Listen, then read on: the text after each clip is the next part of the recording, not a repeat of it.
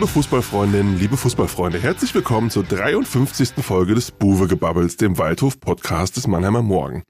Mein Name ist Alexander Müller und mit mir im Studio in der Dudenstraße ist mein lieber Kollege Thorsten Hof. Hallo Thorsten. Hallo Alex. Lieber Thorsten, wie so oft im Leben hast du es äh, richtig gemacht. Statt sich auf diese strapaziöse Reise nach Halle zu begeben mit dem SV Waldhof, ähm, hast du bei ein paar freien Tagen die gute Luft im Schwarzwald genossen, hast du dir ein paar Kühe angeschaut, glaube ich, oder? Und den lieben Gott einen guten Mann sein lassen.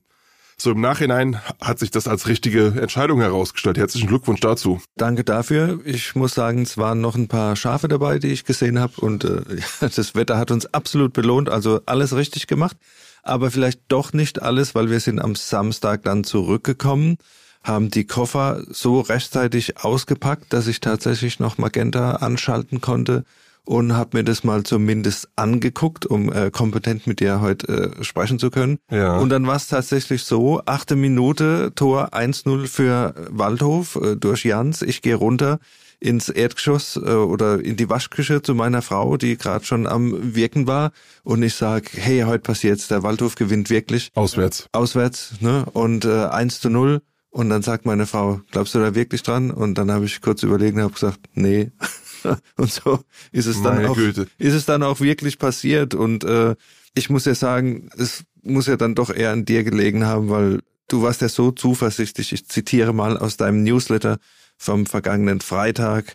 Äh, da hast du getippt, diesmal ist es wirklich soweit. Der SV Waldhof nutzt den Rückenwind aus dem Sieg gegen Dresden und gewinnt in Halle sein erstes Auswärtsspiel in dieser Saison. Ich würde mal sagen, klassisch daneben gelegen, Ja, oder? ich meine, wenn du mich jetzt hier vorführen willst, ich meine, grundsätzlich ist es erstmal so, in schlechten, schwierigen Zeiten muss man ein bisschen optimistisch bleiben. Da, damit geht es mal ganz grundsätzlich los, ja. Und ähm, ja, man musste eigentlich vor dem Spiel schon wirklich davon ausgehen, dass sie, dass sie wirklich den, den legendären Bock umstoßen, wie das immer so genannt wird, von Christian Neidhardt. Aber Hätte ich vielleicht im Schwarzwald machen sollen. Da war ein Ziegenbock an der da Weide bei uns. Ziegenbock, da hätte, hätte ich wenn, vielleicht mal hingegangen, wenn du den umgeschubst hättest, dann hätte es auch in Halle geklappt. Ja, ich weiß nicht. Ja, aber es kam dann wieder so, wie es immer in dieser Saison gekommen ist. Man kann es nicht glauben. Man kann es wirklich nicht glauben. 1 zu 3 gegen diese Partie verloren am Ende. Es war eigentlich so alles, alles so drin, was so ein Waldhof äh, in dieser Saison so ausgezeichnet hatte. Also da war wieder so eine, so eine Schwächephase vor der Pause, wo es dann aus dem, wo aus dem 1-0 mal relativ schnell ein 2-1 äh, für den Gegner resultierte. Wir haben ein Gegentor, das dafür, dazu geführt hat, zum 1 zu 1, das dazu geführt hat, dass irgendwie alles äh, zusammengebrochen ist, gefühlt. Und im zweiten, in der zweiten Hälfte haben wir natürlich noch äh, eine gelb-rote Karte für Gerrit Golke, die er sich ähm, schön selbst zuzuschreiben hatte, weil er hinten raus spielen musste, hat ein bisschen zu lange getrippelt, wollte den Ball dann abspielen und dann hat der Gegner ihn gehabt und dann ist der Gegner aufs äh, Mannheimer Tor zugelaufen und was musste Gurke dann machen? Mussten faulen, gab dann seine zweite gelbe Karte. Ja, und in Unterzahl mussten sie am Ende froh sein, dass ähm, das Halle nicht noch das vierte oder fünfte Tor schießt und ja, und dann standen sie wieder da und sind be betröppelt in den Mannschaftsbus. Jeder hat so ein Takeaway noch bekommen zum Essen. Ich weiß gar nicht, was da drin war. Ein paar Nudeln, Frustessen, ja. Und Christian Neidhardt war oben im PK-Raum in Halle, völlig angefressen. So war die Stimmungslage. Und dann muss man sagen, deine Frau hat recht behalten. Hm, Das ist so. Nee, ich habe ja recht. Ja, du hast, ach, die, ich stimmt, du hast recht daran? Nee. Ja. Ja. Spricht aber auch Bände für die, für die Stimmung so rund um den Verein. Ja, Aber wenn, wenn, wenn, wenn man eigentlich schon davon ausgeht, dass man beim Tabellen 16. in Führung geht und dann jeder sagt, am Ende verlieren wir ja sowieso. Also, hm, Ja, du hast es ja äh, treffend zusammengefasst heute in deinem Nachdreh oder am, am Montag in deinem Nachdreh in der Montagausgabe. Da hast du von einem Kopfproblem gesprochen, hast dich ein bisschen als Küchenpsychologe versucht äh, beim Thema Komplex, äh, der sich da jetzt langsam in die Köpfe tatsächlich wohl äh, eingeschlichen hat. Äh, kannst du das nochmal erläutern, was ein, was ein Komplex ist und wo, wo deine Schuld daran liegt? Du hast jetzt lang genug geschrieben, dass es ein Komplex ist. Anscheinend ist er jetzt dann auch ja, aber angekommen. also mein, meine, äh, meines Erachtens gehen von diesen äh, sechs Auswärtsniederlagen am Stück mittlerweile gehen mal mindestens vier auf dein Konto. Das will ich, will ich nur mal zur, zur Ehrenrettung sagen. Ja, es ist halt einfach so, dass im Unterbewusstsein frisst sich sowas rein. Nach dem Motto, wir haben jetzt sechs, wir hatten davor hatten sie fünf Auswärtsspiele am Stück verloren. Und wenn es dann ein Negativerlebnis gibt, dann fangen die Köpfe so richtig an zu rattern und das äh, entwickelt so eine Dynamik, so eine Verunsicherung. Segert hat gesagt hinterher, das erfasst dann ein Mannschaftsteil nach dem nächsten. Und diese Dynamik ist beim SV Waldhof im Moment nicht mehr aufzuhalten, nicht mehr zu stoppen. Die Spieler geben es mittlerweile auch zu. Die, die sagen selber, ja, wenn, wenn dann sowas passiert, wie das 1-1, auf einmal, wir wissen gar nicht mehr, was los ist, wir sind verunsichert, dann ist auch der Trainer hilflos. Es ist eine komplette Hilf- und Ratlosigkeit, die dann so um sich greift. Und ähm, ja, das ist schon, ähm, muss man sagen, eine prekäre Situation, die sich der SV Waldhof da jetzt gebracht hat. Julian Riedel hat gesagt, es ist peinlich. Und man, man muss sagen, äh, wer mit äh, Aufstiegsambitionen in die Saison geht und dann auswärts permanent so die Reise bekommt, also wie gesagt, das kann halt, das kann halt gestern auch wieder 4-5-1 ausgehen. Das ist auch peinlich. Es ist, ähm, das ist ein peinlicher Auftritt. Das, da kann einem jeder leid tun, der sich auf den Weg da, ich glaube, Mannheim-Halle sind irgendwie 400 Kilometer äh, gemacht hat und sich das angeguckt hat es ist frustrierend und das äh, zieht die Stimmung halt beim, im ganzen Verein mittlerweile runter. Ja, ich habe so ein paar Parallelen gesehen zu Osnabrück auch. Das Gegentor, Elfmeter mit, mit einem Handelfmeter, wieder war Julian Riedel beteiligt, der dich vor der Pause so eiskalt erwischt und äh, wurde dann in der zweiten Halbzeit irgendwie dann auch zusammenbrichst. Wenn du jetzt nochmal den, den Elfer anguckst im Fernsehen, da war jetzt wieder von der berühmten Schutzhand die Rede. Also ob man den pfeifen muss, ist natürlich die Frage, aber der Punkt war ja wohl auch, wie dann vorher verteidigt wurde. Oder nicht verteidigt. Oder nicht verteidigt. Nicht Wir hatten ja die Situation 1-0 und dann hast du wirklich zwei, drei Möglichkeiten, vielleicht da mal das 2 0 auch nachzulegen. Ich glaube, dass Halle jetzt von seinen spielerischen Mitteln dann nicht unbedingt in der Lage ist, so zurückzukommen, sondern zwar wieder mit zwei Händen äh, dem, dem Gegner aufgeholfen, mehr oder weniger, den zurück ins Spiel geholt. Und das ist auch so ein Muster, das sich jetzt mittlerweile wiederholt, dass den Gegner, der eigentlich spielerisch äh, dir relativ deutlich sichtbar für alle unterlegen ist, dass du den einfach mit so Dingen äh, zurück mit in, ins Spiel holst. Wie gesagt, ob der Elfer jetzt berechtigt ist oder nicht, andere Frage, aber dann auch das 1 zu 2, wie es dann, wie es dann verteidigt wurde auf der Außenposition, dann äh, Behrens äh, wer den Ball direkt vor die vor die Füße äh, dieses Pseudostürmers, der mal Innenverteidiger war. Ja, aber der Pseudostürmer, der hat gut gespielt. Der hat gut der gespielt. also er hat vor allen Dingen den Instinkt gehabt, da war immer da gestanden, wo er war. Ja, aber so. ich meine, Neidhardt hat da, da in der PK was schöne, ein schönes Zitat zugesagt äh, zu diesem Thema Aufbaugegner. Er hat gesagt, wenn man eine, wenn wir eine Goldmedaille dafür bekämen, jedes Mal, wenn wir den Gegner aufbauen, dann hätten wir schon den Koffer voll. Und das, das, das, das trifft's ja. Ich meine, Halle, erste halbe Stunde hast du dir das Spiel angeguckt. Also das sah jetzt nicht aus, dass die irgendwie in der Lage wären, äh, da, da ein Tor zu schießen, ja. Und wahrscheinlich, wenn du denen ein zweites reinlegst, dann, dann, dann, dann kommen die auch, dann kommen die auch nicht mehr in dieses Spiel zurück. Das ist eigentlich ausgeschlossen. Und dann gibt's diesen Elfmeter und dann müsste man ja auch sagen, mein Gott, das ist jetzt eine fragwürdige Entscheidung 1-1, aber es ist ja noch alles, ist nix verloren und wir spielen jetzt weiter und Köpfe hoch und so, aber das Gegenteil ist der Fall. Vor dem 2-1, also ich meine vor dem 1-1, du hast zu Recht gesagt, aber Winkler hat schlecht verteidigt, beim 2-1 lässt sich dann der Rossipal da vorführen, an der Eckfahne ausspielen. Der Behrens klatscht die Hände dann noch vor, äh, den Ball vor, vor, die, vor die Füße von diesem äh, Niedfeld. Also, ja, es ist wirklich ernüchternd, erschreckend, beängstigend mittlerweile, was da auswärts passiert. Aber auch das ein Muster, wenn wir jetzt nochmal zurückblicken, auch auf die Partie gegen Dresden, wo ja die Zweikampfführung einfach eine andere war, wo die Körpersprache auch eine andere war. Und jetzt nur aus der Ferne betrachtet, super du warst erste im Stadion. ja, super erste Halbzeit gespielt gegen Dresden, 2-0 geführt, völlig verdient, effizient die Torchancen ausgenutzt, stabilen Eindruck gemacht Gut, dann zweite Halbzeit sich hinten reindrängen lassen, dann hat Dresden auch, ist auch Dresden zu Chancen gekommen, waren sie ein bisschen zu passiv. Ist ja auch eine andere Mannschaft als Halle. So, von der individuellen Qualität her, genau. Also, am Ende 2-1 gewonnen. Deshalb war ja, das ist ja die Grundlage meiner Aussage gewesen, diesmal müsste jetzt in Halle, müsste jetzt mit einem Auswärtssieg mal klappen, weil wenn, wenn, wenn, wenn du das auch nur identisch abrufen könntest, ja, also fußballerisch war das jetzt auch gegen Dresden, ist nicht die große Offenbarung, aber mit diesen Grundtugenden, wenn du da unterwegs wärst, auswärts und, und, und nicht sofort wegknickst bei, beim ersten Gegentor, dann müsste so ein Auswärtssieg auch mal klappen. Aber das ist halt alles konjunktiv. Das ist alles konjunktiv mittlerweile.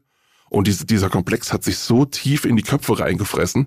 Also ich weiß, ich weiß gar nicht, was, was die da machen sollen, um, um da mal wieder in die Spur zu kommen auswärts. Also ich bin da auch ehrlich gesagt ratlos. Also deshalb habe ich ja das auch mit dem mit dem Vergleich aus der Psychologie gebracht. Wahrscheinlich bräuchten die wirklich einen Psychologen, der da, der da mal hingeht und sagt, Leute, komm, jetzt resetten wir mal hier alles und wir versuchen diese ganzen negative Erfahrungen mal irgendwo ins stille Kämmerlein des Kopfes äh, zurück zu verfrachten und dann äh, fangen wir von vorne an. Ansonsten keine Ahnung. Ja, es wird jetzt auch einiges probiert, mit den äh, Heimtrikots auswärts zu spielen, die, die Abläufe zu ändern, mit irgendwelchen taktischen Formation äh, neue Akzente zu setzen. Und äh, wir haben jetzt ja auch, worüber wir auch reden müssen, in Halle gesehen, äh, auch einen Akzent gesetzt, der mich dann schon ein bisschen überrascht hat.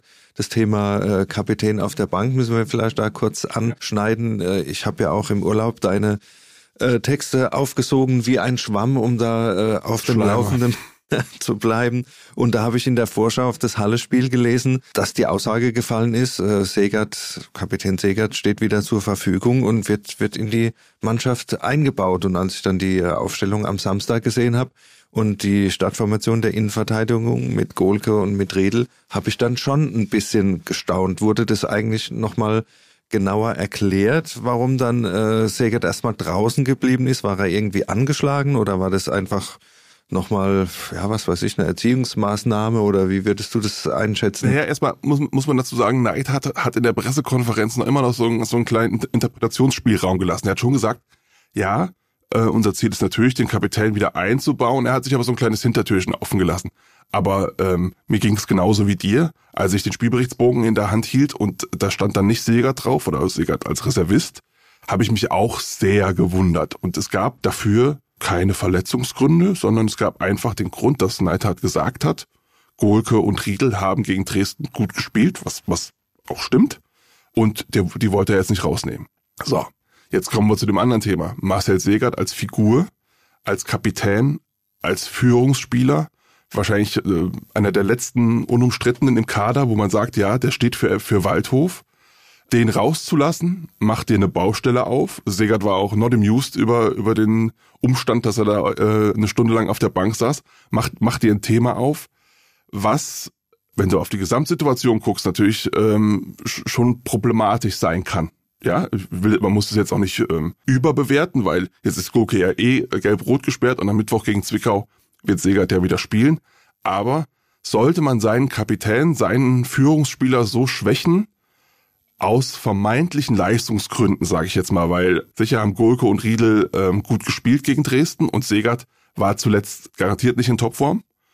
Aber Golke hat davor auch so einen Auftritt gehabt, ich erinnere mich dunkel, ein Spiel gegen Essen, wo er in der ersten Halbzeit ausgewechselt wurde. Also, dass, dass der jetzt äh, da in der absoluten Megaform rumgelaufen ist, dass er wirklich unersetzlich geworden ist, war halt auch nicht so. Und Riedels Leistungen waren ja auch gerne mal schwankend. Also ich meine, in Halle wurde dann wieder der, hat er den, also im Endeffekt ist es so, der Riedel hat in Halle den Elfmeter verschuldet, ob er jetzt korrekt war oder nicht, ist die andere Frage. Und der Golke hat der Mannschaft geschadet, indem er sich mit so einer Tölpelei eine gelb-rote Karte eingefangen hat. Also unterm Strich hat Neidhardt auch zugegeben, war es eine Fehlentscheidung, das so zu machen. Er hätte Segert reinnehmen müssen. Ja, würde ich äh, auch so sehen. Wie gesagt, ich habe es nur am Fernsehen gesehen, aber die Innenverteidigung hat generell nicht diese Ruhe und Stabilität ausgestrahlt, ist auch von der von der Mentalität, von der Körpersprache einfach eine andere Kombination, wie wenn äh, äh, Marcel Seger da hinten drin steht, der auch mal dirigiert, der auch mal die Nebenleute äh, korrigiert und so weiter, der einfach irgendwie was ausstrahlt. Du hast angesprochen, gegen Essen war sicher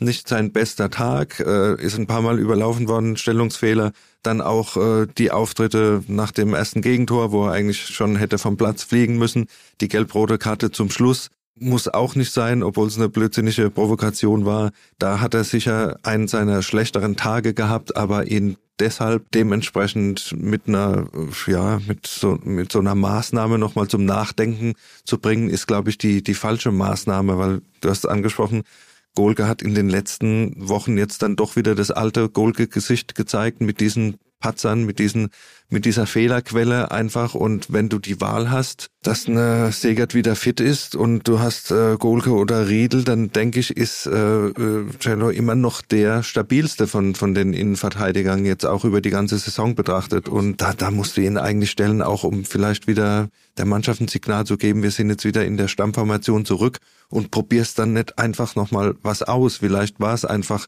ein Ausprobieren nochmal, um irgendwas äh, anders zu machen auswärts, aber ja, funktioniert hat's einfach nicht und dann, dann muss es der Coach tatsächlich auch ein bisschen auf seine Kappe nehmen.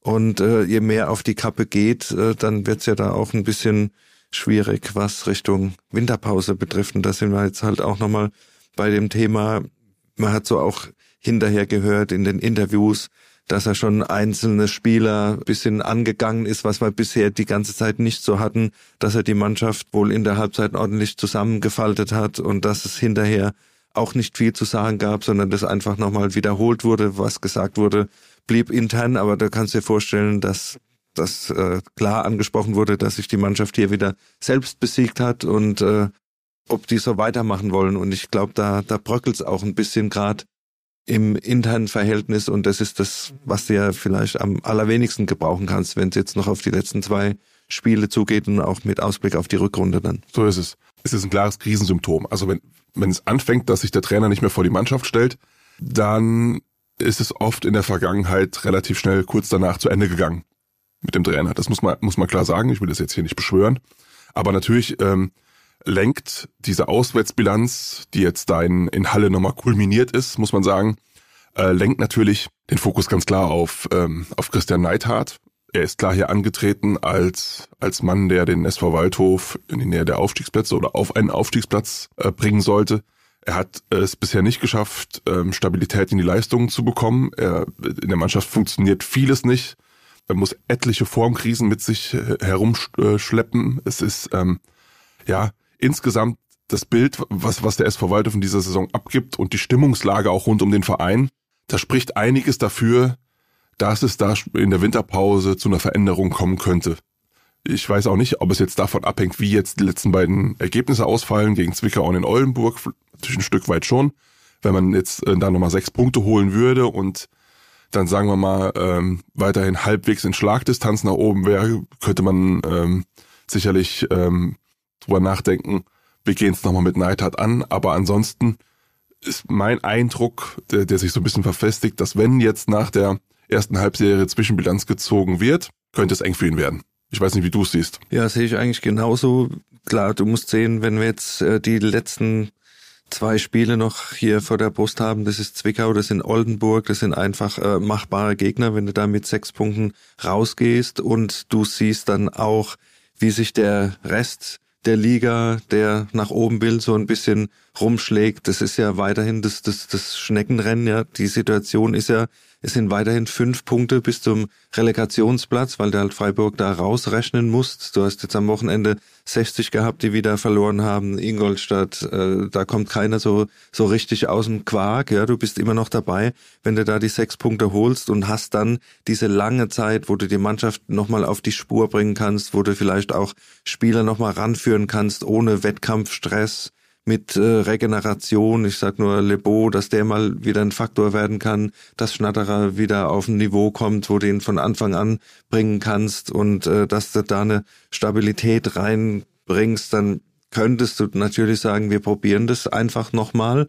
Präsident Beth sagt ja auch, wir geben die Ziele weiterhin nicht auf und wenn du da in der, in der Schlagdistanz, wie du gesagt hast, bist, dann kannst du das, aber wenn du ehrlich Bilanz ziehst, dann sind halt doch viele Baustellen da, wo ich mir nicht sicher bin, ob du die in der Phase einfach äh, reparieren kannst, wo du auch keine Ergebnisse siehst, wo du halt nur trainierst, wo du ein paar Testspiele machst und du schlitterst dann vielleicht in eine nächste Saison oder in eine, nächste Rückrunde rein, wo du dann wieder dieses Auf und Ab und Auf und Ab hast, weil irgendwann werden Mannschaften halt mal zwei, drei Spiele hintereinander gewinnen und dann bist du dann vielleicht doch weg vom Fenster. Und dann ist die Frage, ob du zur, zur Halbserie nicht sagst, gut, äh, es wird dies Jahr vielleicht nichts mehr und wir stellen uns irgendwie neu auf, weil da wird ja dann wohl nicht nur die Trainerposition in Frage gestellt, sondern auch, wer hat die Spieler geholt, wer hat den Trainer geholt. Äh, da muss sich der Sportgeschäftsführer natürlich dann auch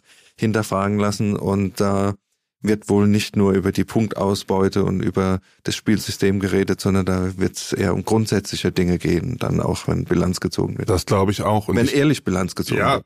Ja, auch mit, mit Blick auf die Leistung. Man, man darf ja nicht immer nur die Ergebnisse, man kann ja auch Spiele mit, mit Pech verlieren und hat eine gute Leistung gezeigt, aber die, die Leistungen waren halt durch die Bank weg. Sie waren zu Hause teilweise meistens vernünftig, aber auswärts halt katastrophal. Der SV Waldhof ist Mittelmaß, das muss man klar sagen. Und ich, ich warne auch so ein bisschen davor, ähm, sich äh, beim Blick auf die Tabellen so äh, die eigenen Taschen so ein bisschen voll zu hauen, weil die Punkteausbeute vom dritten oder vom vierten in dem Fall ist vielleicht nicht so toll, aber was die SV Elversberg geholt hat als Aufsteiger, ich glaube, die haben mittlerweile 13 Punkte mehr als Waldhof. Und da siehst du, was ein Top-Team ist. Was ein Top-Team ist und was, was der SV Waldhof in dieser Saison sein wollte. So. Also ist der Waldhof dann doch ordentlich hinter der Musik her. Also zumindest wenn es um die ersten beiden Plätze geht, ja. Und ich glaube auch, dass ähm, ja, es könnte im Winter spannend werden.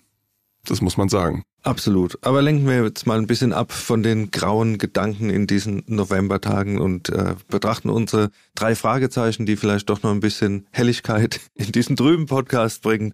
Fangen wir mal an mit unserem Top der Woche.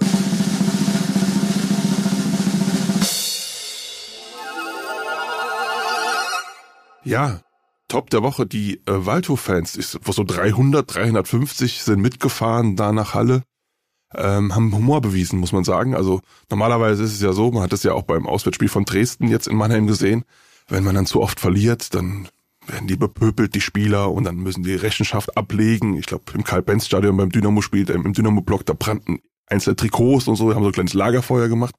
Was haben die Waldhof-Fans gemacht? Haben Humor bewiesen, haben halt gesungen, wir fahren weit, wir fahren viel und wir verlieren jedes Spiel und haben ironisch, sarkastisch die Mannschaft auch noch gefeiert für ihre schwache Darbietung da in, Halle. Und da muss man sagen, Du hast da, glaube ich, noch ein paar andere Schmankerl rausgesucht. Ja, ich war so ein bisschen im Netz unterwegs am Wochenende und da sind mir doch noch ein paar äh, Dinge untergekommen, die mir ein Lächeln aufs Gesicht gezaubert haben, wie zum Beispiel der Eintrag, dass man besser die Gänse aus dem Luisenpark mitgenommen hätte nach Halle, die hätten da ein bisschen mehr geholt und wenn ich mir so eine so eine Gänseherde anschaue, gerade schönes Beispiel letzte Woche bei Bauershof Frau, muss ich immer mitgucken, weil das meine Frau ja, schaut. Genau. Ja, wenn du da so eine Gänseherde siehst, wie die da steht und wenn die dann anfangen zu zetern und die sind recht aggressiv, also ich glaube, das hätte im Waldhof ganz gut Gesicht zugestanden, hier mal mit dieser Körpersprache aufzutreten. Also ja, aber elf, von, von der, von elf Gänse in Blau-Schwarz. Von, von, von der, aber von der Struktur äh, wirkt es dann aber auch eher Richtung so wie, Hühnerhaufen. Genau, wie, wie der Waldhof, wenn er nach, nach einem Rückschlag irgendwie einknickt. Ja, ja aber, aber, du musst, du musst wissen, Hühner laufen auf, auseinander und Gänse bleiben ganz fest zusammen und äh, stellen sich dem, dem Gegner entgegen. Das ist der feine Unterschied. Aha, also diese, ja, dieser Ver Ver Vergleich mit den Gänsen, den, den fand ich ganz gut. Und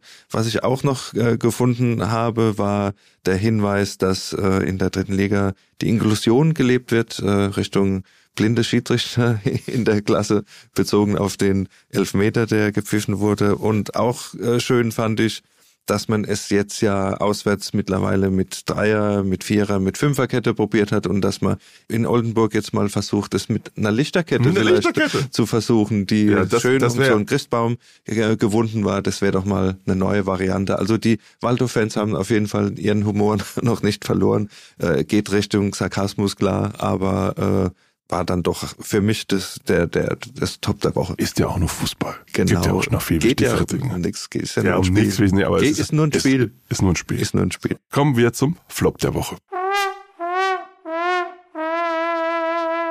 Ja, Thorsten, du bist ja unser Statistikfreak von uns beiden. Und du hast herausgefunden, wie schwach der SV Waldhof in dieser Saison bisher verteidigt hat. Ja, also da hat es nicht äh, viel dazu gebraucht, um das herauszufinden. Du musst ja Keine bloß tiefere mal, Recherche. Nee, du musst doch bloß mal auf die Tabelle gucken, okay. das hättest du auch hingekriegt. Danke. Also es sind jetzt 27 Gegentore, die sich der Waldhof schon gefangen hat in dieser noch nicht zu Ende gegangenen Hinserie. Und so schlecht ist nur der SV Meppen. Äh, und wir wissen, wo der SV Meppen steht. Und auch, dass Vorletzter. der, ja, Vorletzter. Und auch, dass der SV Meppen gegen den Waldhof 6-2 gewonnen hat.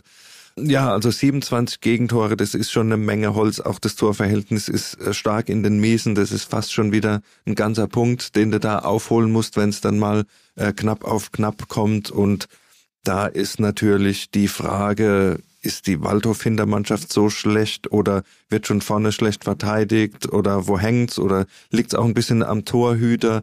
Das äh, Thema hatten wir bisher noch nicht. Da würde ich auch sagen, äh, Morten Behrens ist ja geholt worden, um hier nochmal eine Verstärkung darzustellen. Mein Eindruck ist jetzt so ein bisschen nach der, nach den bisherigen Spielen, er macht keine großen Fehler aber er hält dir jetzt auch nicht mal so einen hundertprozentigen, wo du dich als Abwehr dran aufgeilen kannst, so richtig, ja. Er hält meistens die Bälle dann, damit es nicht noch schlimmer wird, so wie in Osnabrück, so wie jetzt auch in Halle. Da hat er dann doch noch äh, einige Paraden gehabt, aber über die Saison betrachtet und auch so von der Ausstrahlung her, dass auch er jemand ist, der hinten mal korrigiert, äh, da bin ich auch ein bisschen bisschen enttäuscht. Wie gesagt, man kann ihm nichts Großes unterstellen. Auch fußballerisch ist es sicher äh, ein Zugewinner, hat er unheimlich viel Ballkontakte, was nicht jeden freut, weil immer da... Der erste Aufbauspieler. Ne? Ja, der erste Aufbauspieler, aber mich würde nicht wundern, wenn da demnächst auch vielleicht nochmal eine, ein Impuls kommt, weil jetzt hat man wirklich schon alles probiert, dass man auf der Torwartposition auch nochmal was, was anderes. Es geht auch ein bisschen um das Thema Ausstrahlung. Und ähm, stell dir mal Oliver Kahn vor, da in Halle, spielst gut, führst 1-0 und dann kriegst du so zwei Kirschen kurz vor der Pause. Wahrscheinlich hätte Oliver Kahn so vampirartig den Innenverteidigern versucht, in den Hals zu beißen. Und da, da, auf äh, dem Weg in die Kabine. Auf dem Weg in die Kabine hätten die in den Hals gebissen bekommen, ja. Und er hätte mit, wäre mit so einem blutverschmierten Gesicht wahrscheinlich in die, in die, in die Kabine gekommen. Nee, aber ernsthaft, das fehlt dann so ein bisschen. Und ähm, er kann natürlich als Torwart jetzt auch nicht da, die, da alles die Kohlen aus dem Feuer reißen, wenn, wenn, wenn, wenn es in der Mannschaft nicht passt. Ja, das ist ja alles okay, aber es ist so, ich, ich sehe es ähnlich wie du. Es, es war als Upgrade, als großes Upgrade zu, zu Königsmann verkauft worden und es ist am Ende so, dass er im fußballerischen Bereich besser ist als Königsmann auf der Linie, vielleicht auf einem Niveau mit Königsmann, wobei Königsmann auch teilweise auf der Linie wirklich super Reflexe gezeigt hat. Aber ähm, das große Upgrade ist da nicht zu sehen. Ja, und es wird ihm auch keinen Spaß machen, 27 Mal jetzt ins eigene Netz greifen ja, zu müssen. Ist ja, ist ja, ist ja brutal. Ich finde noch ganz kurz zu dem Torverhältnis muss man natürlich sagen, diese beiden Klatschen in Meppen und Osnabrück musste natürlich da fast ein bisschen rausrechnen. Ja, also ich meine, die, die haben natürlich da gespielt so, aber das, das zieht natürlich die ganze, die ganze Bilanz so, so nach unten, weil ich glaube, in den Heimspielen, wenn man das mal so durchgeht, war das eigentlich, da haben sie nie mehr, ich glaube, gegen Essen mal zwei oder so, aber das war, es war immer bei, im, im normalen Bereich, sage ich mal, in, bei den Gegentoren. Nun, kommen wir zum Kuriosum der Woche. Ja, auch hier ein Ausflug in die Statistik. Es geht um die schon öfter hier beschriebene Auswärtsbilanz. Es sind jetzt sieben Auswärtsspiele ohne Sieg, sechs Niederlagen, ein Punkt geholt. Und wir müssen dabei auch feststellen, dass insgesamt jetzt sieben Niederlagen zu Buche stehen, sechs auswärts, eine zu Hause. Und da ist ein, ein Vergleich ganz interessant, weil unter Patrick Klöckner im vergangenen Jahr hat es insgesamt über die ganze Spielzeit nur acht Niederlagen gegeben. Das heißt also, wir sind jetzt eine Niederlage hinter dieser Marke.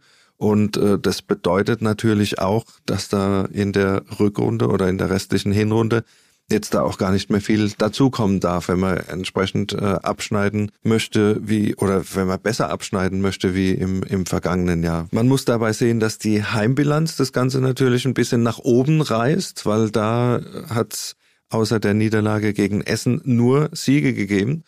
Und äh, das bringt natürlich die Punktbilanz dann auch wieder ein bisschen nach oben, aber insgesamt ist es natürlich schon ein schmaler Grad, auf dem der Waldhof da wandelt. Und wir haben ja, oder das habe ich auch bei deiner, bei deinem Newsletter gelesen, dass der KSC zum Beispiel 35 Auswärtsspiele nicht gewonnen hat in einer Liga. Da ging es um die Bundesliga. Am Wochenende hat Schalke jetzt diesen Negativrekord eingestellt, auch mit 35 Auswärtsniederlagen pro Liga. Da geht es um die Bundesliga. Die Frage ist dann natürlich, steht der Waldhof vielleicht ja, am Anfang einer, einer ganz grässlichen Serie? Hör auf mit deinen Unkenrufen. Also ich, ich glaube halt, wenn der SV Waldhof in der, in der dritten Liga 35 Auswärtsspiele am Stück nicht gewinnen sollte, dann spielt er bald wieder in der Regionalliga Südwest gegen Kickers Offenbach. Also das äh, würde ich ja, ja, aber ich würde das, ich würde das nicht so empfehlen. Also nein, ich glaube, es wird jetzt irgendwann ein Sieg kommen. Ich bleib da ein gewisser, ein bisschen Restoptimismus ist, ist in mir noch drin, dass sie vielleicht sogar in Oldenburg gewinnen ja, am Sonntag. Da, das sind wir dann schon beim Thema, nämlich Ausblick auf die letzten zwei Spiele vor dieser WM-Winterpause. Wir haben am Mittwochabend das Spiel gegen Zwickau, dann geht's nach Oldenburg und ich würde sagen, sechs Punkte sind da eigentlich Pflicht, wenn man, ja, da lachst du schon wieder. Das sitzen sind, wir hier immer ja, zusammen ja. alle zwei Wochen. Du erzählst ja, immer von irgendwie äh, neun Punkte Pflicht, sechs Punkte Pflicht, zwölf Punkte Ist Pflicht. Ist ja aber so, wenn wir da oben dranbleiben müssen, ja, dann, oben dran, dann, dann müssen jetzt einfach die Punkte her. Deswegen knallharte Frage, Tipp gegen Zwickau. Boah, ein schmales 2-1. Ah, ich bin da beim 2-0.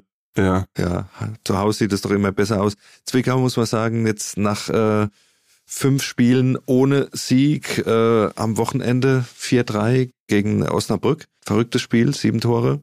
Äh, dass die jetzt gerade mit so einem Erfolgserlebnis daherkommen, ist jetzt vielleicht auch nicht gerade das, was man sich wünscht, aber ich setze da einfach auf den Heimvorteil. Und dann geht's nach Oldenburg und dann ist es soweit. Dann schreibst du wieder, jetzt klappt's mit dem ersten Auswärtssieg und Ja, irgendwann wenn- muss der ja mal Ja gut, aber ich muss ehrlich sagen, wenn sie jetzt in Oldenburg auch nochmal verlieren, dann äh, fällt mir da aber auch nichts mehr ein, was man da noch schreiben soll. Also komplex haben wir jetzt schon, ähm, Auswärtsfluch, also ja, irgendwann sind wir mit, mit unserem Latein auch mal am Ja, Ende. dann Das muss man dann auch mal eingestehen. Dann ja? lassen wir es einfach sein. Dann lassen wir es einfach sein. Gut, das war's dann auch schon wieder mit der heutigen Folge und wir freuen uns wie immer auf euer Feedback und weitere Ideen. Schreibt am besten an podcast.marmo.de und folgt uns auf Facebook oder Instagram. Lasst uns ein Abo da, damit ihr auch in Zukunft keine Folge mehr verpasst. Tschüss, bis zum nächsten Mal und das ist schon in der kommenden Woche am 16. November nach dem letzten Spiel in 2022 beim VfB Oldenburg. Da wollen wir dann eine kleine Halbzeitbilanz ziehen und bis dahin bleibt gesund und wir hören uns dann nächste Woche wieder. Euer Thorsten Hof. Und Alex Müller, macht's gut, ciao. Ein Podcast des Mannheimer Morgen.